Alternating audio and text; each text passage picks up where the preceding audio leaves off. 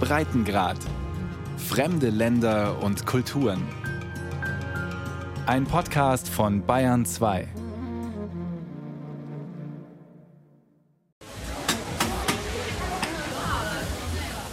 Der Starbucks-Laden in der Shanghaier Einkaufsstraße Nanjinglu gehört zu den Top-Sehenswürdigkeiten der Stadt. Die mit dunklen Holzelementen und edlen Designmöbeln ausgestattete Filiale des US-Kaffeehauskonzerns erstreckt sich über zwei Stockwerke und mehrere hundert Quadratmeter. Es gibt gleich mehrere Kaffeebars, Restaurantbereiche, Souvenirshops, außerdem eine vollwertige Kaffeerösterei.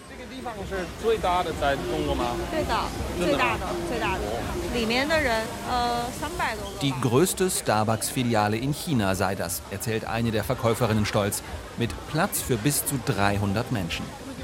Von den US-chinesischen Spannungen ist hier nichts zu spüren. Die vor allem jungen Kundinnen und Kunden stören sich kein bisschen daran, dass der Laden zu einem US-Konzern gehört. Politik interessiert uns nicht. Für uns normale Leute ist es besser, wenn wir uns über solche politischen Dinge keine Gedanken machen. Da soll sich unsere Staatsführung drum kümmern. Ob das jetzt ein Laden aus den USA ist oder aus Japan oder sonst woher, das beeinflusst mein Konsumverhalten nicht. Aber wegschauen geht nicht länger. Ein Konflikt zwischen Ländern der westlichen Staatengemeinschaft und China ist längst Realität. Was sich bisher in Asien und dem indopazifischen Raum abspielte, geht jetzt auch die USA und ihre Verbündeten in Europa direkt an.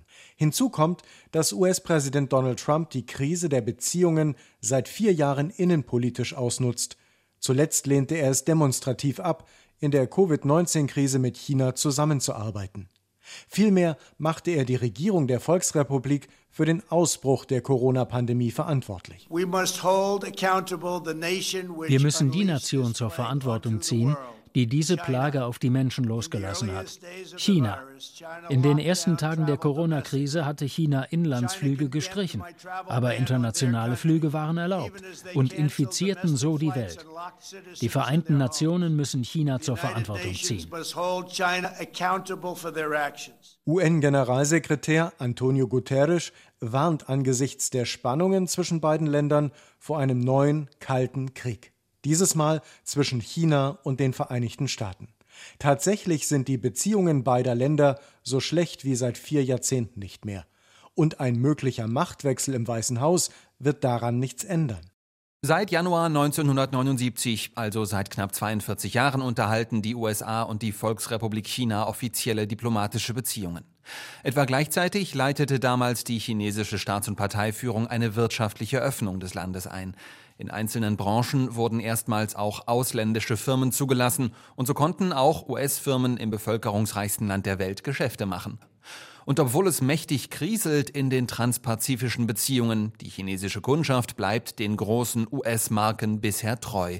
So sagt dieser junge Kunde, der gerade aus der Starbucks-Filiale in Shanghai kommt. China ist stark genug, um den Konflikt mit Amerika auszuhalten. Unsere Staatsführung sagt, dass wir uns weiter normal und vernünftig verhalten sollen in Bezug auf die USA. Und dazu gehört auch, dass wir hier Geld ausgeben. Und hier in dem Laden arbeiten ja auch Chinesen. Aber in die USA reisen möchte ich erstmal nicht. Erstens ist das kein interessantes Reiseziel für mich und zweitens verhalten sich die Amerikaner gerade unfreundlich. Trotz Wirtschaftskrieg und wachsenden politisch-diplomatischen Spannungen von einem vollumfänglichen Decoupling, also einer wirtschaftlichen Entkopplung zwischen den beiden größten Volkswirtschaften der Welt, kann bisher keine Rede sein. Doch das Misstrauen zwischen beiden Seiten wächst. Die Handelshemmnisse werden größer. Nach einer Studie der US-Handelskammer in Shanghai bekommen amerikanische Firmen in China den diplomatischen Konflikt zunehmend zu spüren. So gibt jede dritte US-Firma in China an, dass es immer schwieriger werde, chinesische Mitarbeiter im Unternehmen zu halten. Nur etwa zwei Prozent der befragten US-Firmen in China rechnen damit, dass sich der Konflikt in den nächsten Monaten entspannen wird. Und so schaut man gern auf die Anfänge der Beziehung zurück, auch im US-Bundesstaat Iowa. Uh, it's a small room, I can show you. Glad Sheng führt durch einen schmalen Gang über einen hellen Teppich in ein kleines Zimmer am Ende des Flurs. Es liegt ganz links außen in einem langgezogenen amerikanischen Einfamilienhaus. In diesem kleinen Raum hatte er geschlafen. Und damals hingen an der Wand noch Bilder von Star Wars. Star Wars? yeah, yeah. Die Poster sind verschwunden. Dafür hängt jetzt eine schwere Kette vor dem Bett mit der rot gemusterten Tagesdecke, wie in einem Museum. Denn in dem Bett hat er 1985 geschlafen, der chinesische Staatschef Xi Jinping, bei seinem Besuch in der Kleinstadt Muscatine im US-Bundesstaat Iowa. Wissen Sie, 1985 war China nicht so wohlhabend. Und damals stellte er von dem Fenster aus fest, dass so viele Autos vorbeifahren, um die Kinder von der Schule abzuholen. Vom Haus nicht weit entfernt liegt die High School von Muscatine und Glad erklärt, dass es für Präsident Xi damals unvorstellbar gewesen sein muss, dass Eltern ihre Kinder mit dem Auto von der Schule abholen.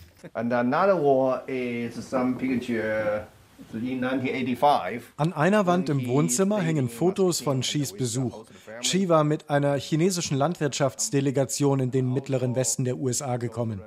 Der Besuch, der heute als historisch gilt, war damals nur ein Beispiel von vielen für den Austausch zwischen beiden Staaten. Doch im Fall von Muscatine und Iowa wurde mehr daraus. Seit 2013 verbindet Muscatine eine Städtepartnerschaft mit der chinesischen Metropole Chengding. Dort war Xi Mitte der 80er Jahre Parteichef und damit ein hochrangiger Politiker. Es gab einen großen Studentenaustausch. Studierende reisten hin und her, außerdem einen kulturellen Austausch mit Musik, Chören, Orchestern und sowas. Uh, Dan Stein ist Chef einer lokalen Gemeinschaftsbank. Er hat eine Firma für Prägestempel und gemeinsam mit Glad betreibt Stein eine Import-Export-Agentur, die sich um den Kulturaustausch mit China, weltweiten Handel und Immobilienentwicklung kümmert. Uh, Delegationen, die häufig von der chinesischen Regierungsseite angeführt worden waren, bleiben jetzt aus. Das US-Außenministerium hat neue Regeln erlassen, dass sie ihre Aktivitäten in China offenlegen müssen. Es gibt viel weniger Austausch. So all that's died down a lot. I want to recognize several courageous Chinese dissidents who have joined us here today and made a long trip. Es sind die Folgen einer veränderten China-Politik. Deren prominenter Vertreter in Washington ist US-Außenminister Mike Pompeo. Bei einer Grundsatzrede im Juli dieses Jahres in der Richard Nixon Gedenkbibliothek warf er der Kommunistischen Partei Chinas vor, Patente gestohlen zu haben, Lieferketten zu zerstören, Menschenrechte zu missachten und den internationalen Handel auf den wichtigsten Wasserstraßen zu gefährden. Präsident Richard Nixon sagte einmal, er befürchte, er habe einen Frankenstein geschaffen, indem er die Welt für die Kommunistische Partei Chinas geöffnet habe. Und an dem Punkt stehen wir. Was auch immer der Grund sein mag, China ist heute im Inland zunehmend autoritär. und in seiner Feindseligkeit gegenüber der Freiheit überall aggressiver. Dan Stein in Muscatine sagt, die Vereinigten Staaten und China würden in ihren Beziehungen durch eine schwierige Phase gehen. Aber es sei nicht im beiderseitigen Interesse, sich wieder vollständig voneinander zu lösen.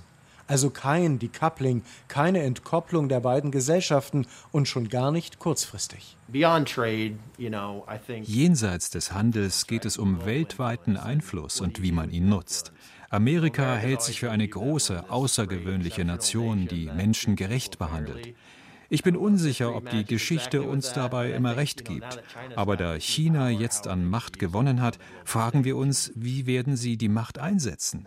Und wie immer, wenn einer so wie wir Macht verliert, möchte er trotzdem den Einfluss behalten. Und diesen Konflikt erleben wir gerade. Die politische Führung in Washington achte darauf, dass sie über Chinas Regierung und deren Politik spreche und nicht über die Menschen. Es kann aber nicht nur darum gehen, Härte zu zeigen. Es ist unwahrscheinlich, dass wir damit ans Ziel kommen. Wir müssen auch das chinesische Volk einbeziehen und stärken. Ein dynamisches, freiheitsliebendes Volk, das sich völlig von der Kommunistischen Partei Chinas unterscheidet. An der Basis der chinesisch-amerikanischen Beziehungen und daran, dass beide Seiten wirtschaftlich voneinander abhängig sind, ändere die derzeitige Krise eigentlich nicht viel. Das sagt Shen Dingli vom Zentrum für Amerikastudien an der Shanghaier Fudan-Universität. Die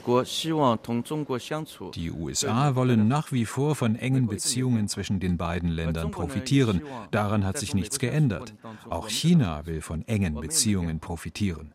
Das Problem ist nur, dass es ein Ungleichgewicht gibt, denn China profitiert in viel größerem Ausmaß. Aus Sicht der USA zieht man also zu wenig Nutzen daraus.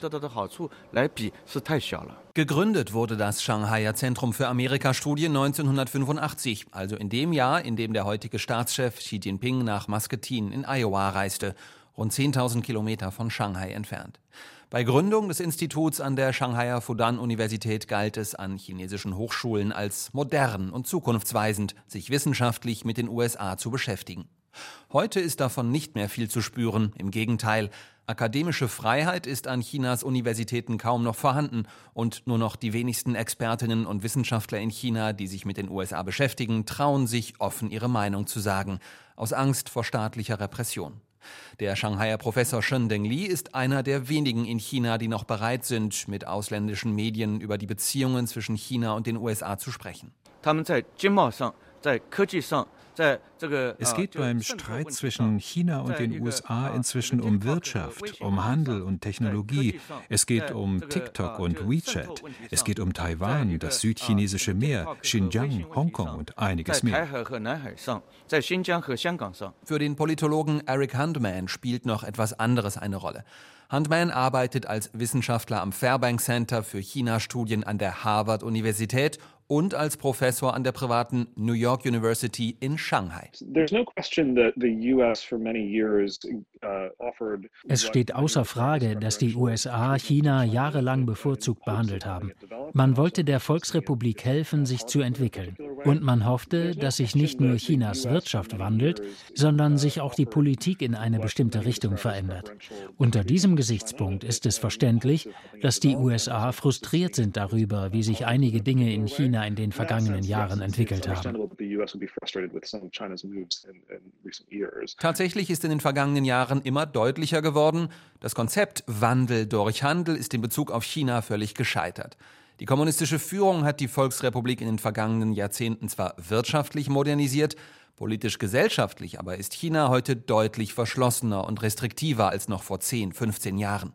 Spätestens seit dem Machtantritt von Xi Jinping im Jahr 2013 geht die Staatsführung systematisch gegen alles vor, was auch nur ansatzweise den Machtanspruch der KP in Frage stellt. Wenn es um China geht, denkt Dave Watson aus dem US-Bundesstaat Iowa zunächst nicht unbedingt an den Machtanspruch der kommunistischen Partei, sondern an seine Felder. So right now the pod that I just showed you, if you roll it, Insofern geht es auf seiner Farm gerade um den richtigen Grad der Trockenheit. Nur dann platzen die Schoten der Sojapflanze auf, wenn sie zwischen den Mahlrädern der Erntemaschine gerieben werden und geben die Bohnen frei. Soja ist eine chinesische Pflanze, aber die USA sind nach Brasilien der zweitgrößte Exporteur weltweit erzählt Dave. Ich nehme die Sojabohnen, die wir am Nachmittag ernten, und bringe sie zu einem Verladeterminal in Muscatine oder Davenport in Iowa. Sie kommen dann auf einen Lastkahn. Der fährt durch eine Reihe von Schleusen nach Baton Rouge oder New Orleans. Dort an der Südspitze Louisianas werden sie von dem Lastkahn auf ein großes Containerschiff geladen. Und dieses Containerschiff fährt dann entweder nach Europa oder durch den Panamakanal nach Asien, also China, Japan oder Korea. Southeast Asia, China, Japan, uh, Korea. China sei dabei lange Zeit ein unfairer Mitspieler gewesen, sagt Dave. Und er wiederholt damit einen Satz, den Präsident Donald Trump geprägt hat. There you go.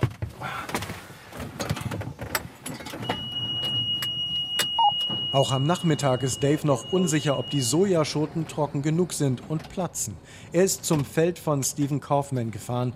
Dave hat versprochen, Stephens Ernte mit seiner roten Maschine einzufahren die einem Mähdrescher ähnelt. Die Familie Kaufmann bestellt ihr Land in der Region ebenso lange wie Daves Familie, also weit über 100 Jahre. Stephen ist 70, trägt eine Latzhose, einen wilden grauen Bart und die Brillengläser müssen schon eine Ewigkeit beschlagen sein. Wir können China in Schach halten, wenn wir diesen Präsidenten behalten. Dann wäre alles in Ordnung. Aber ich habe Sorge, dass uns das nicht gelingt. Das sieht nicht so gut aus. Wer Trump nicht wählt, müsse ein Idiot sein, sagt Stephen Kaufman. Dave ist als Vertreter der Sojabauern in Iowa natürlich mit Blick auf die Präsidentschaftswahl viel abwägender und zurückhaltender. Wir sind beide Weltmächte und einer will immer größer und mächtiger sein als der andere. Das wird immer so sein. Aber man sollte es nicht noch schlimmer machen, als es ist. Wenn es ein freundlicher Wettbewerb bleibt, dann ist alles prima. Aber wenn daraus Gegner werden, macht uns das wirklich Sorgen. Doch strategisch betrachtet überlagert die Konfrontation mit China für die Vereinigten Staaten auch abseits des Handelsstreits schon jetzt alle anderen Konflikte. US-Verteidigungsminister Mark Esper sprach Mitte September vom indopazifischen Raum als Einsatzgebiet Nummer eins seines Militärs. Esper kündigte an, mehr Geld für neue Schiffe auszugeben. Es wird eine Streitkraft von 355 Schiffen sein, sowohl bemannt als auch unbemannt gebaut über einen gewissen Zeitraum und innerhalb des Budgets.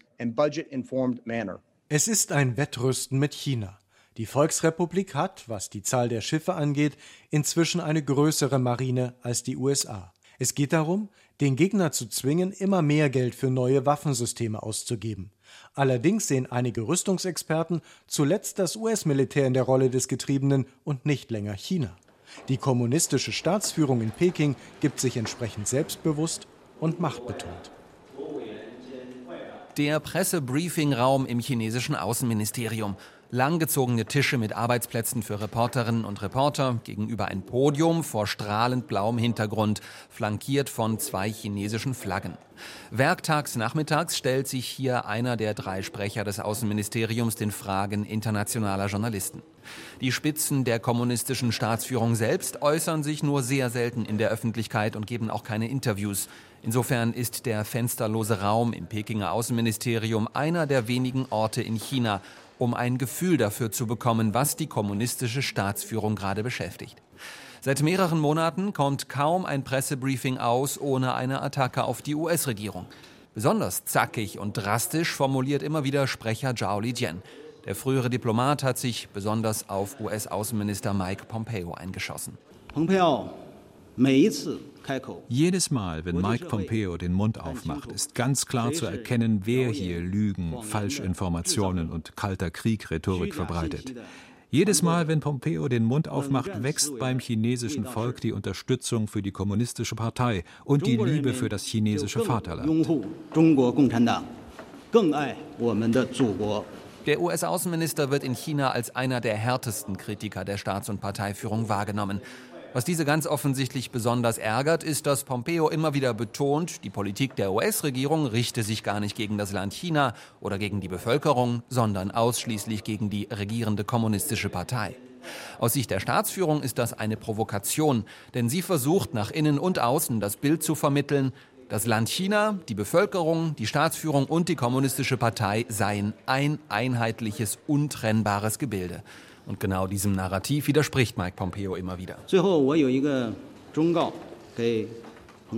Ich möchte Pompeo einen Rat geben. Wir haben mehr als genug von ihrer Arroganz, ihren Vorurteilen, ihren Lügen und ihren Gerüchten. Die kommunistische Partei und das chinesische Volk sind jederzeit füreinander da. Niemand kann Fleisch und Blut trennen, die die Partei und das Volk verbinden.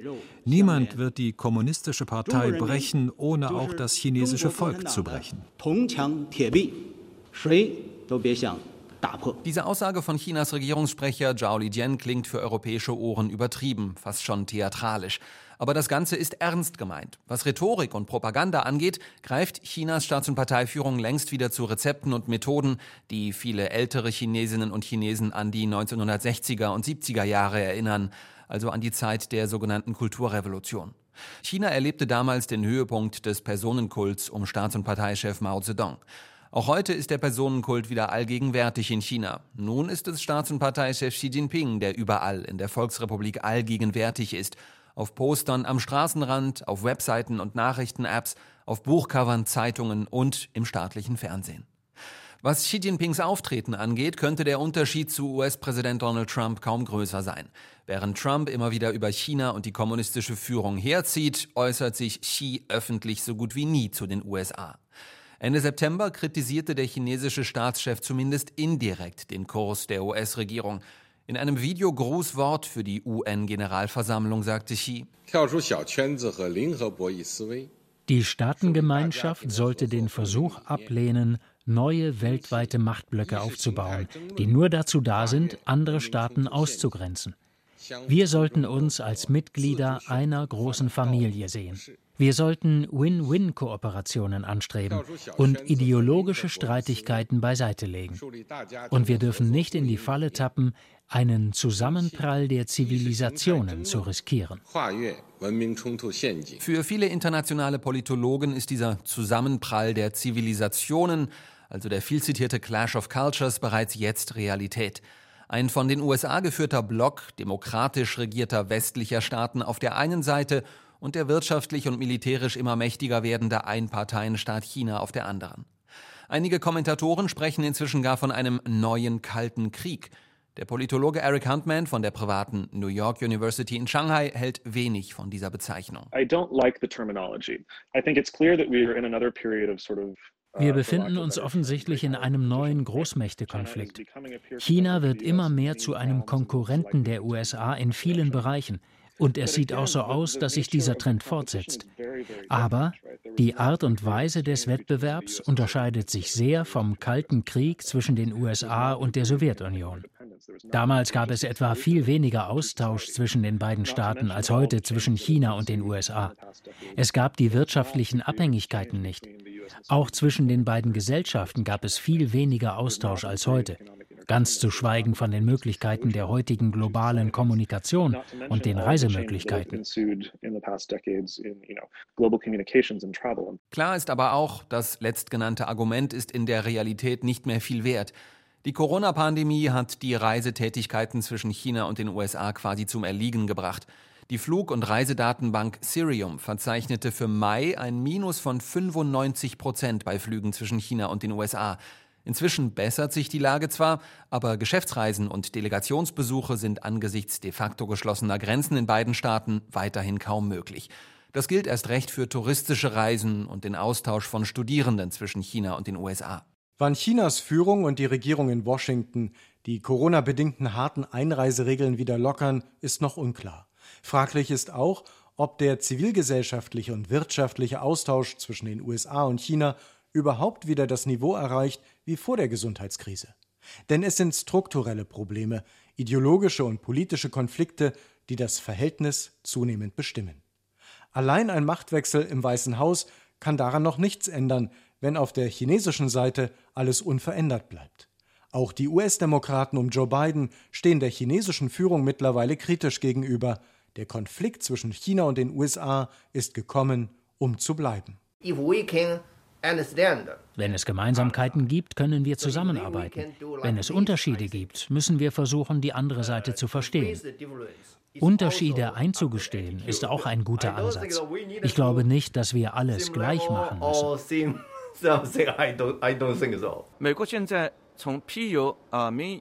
Nach Umfragen denken die Menschen in den USA so schlecht über China wie seit 15 Jahren nicht mehr.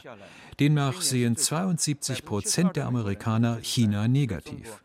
Unter solchen Umständen wäre es politischer Selbstmord, sich im US-Wahlkampf freundlich gegenüber China zu äußern.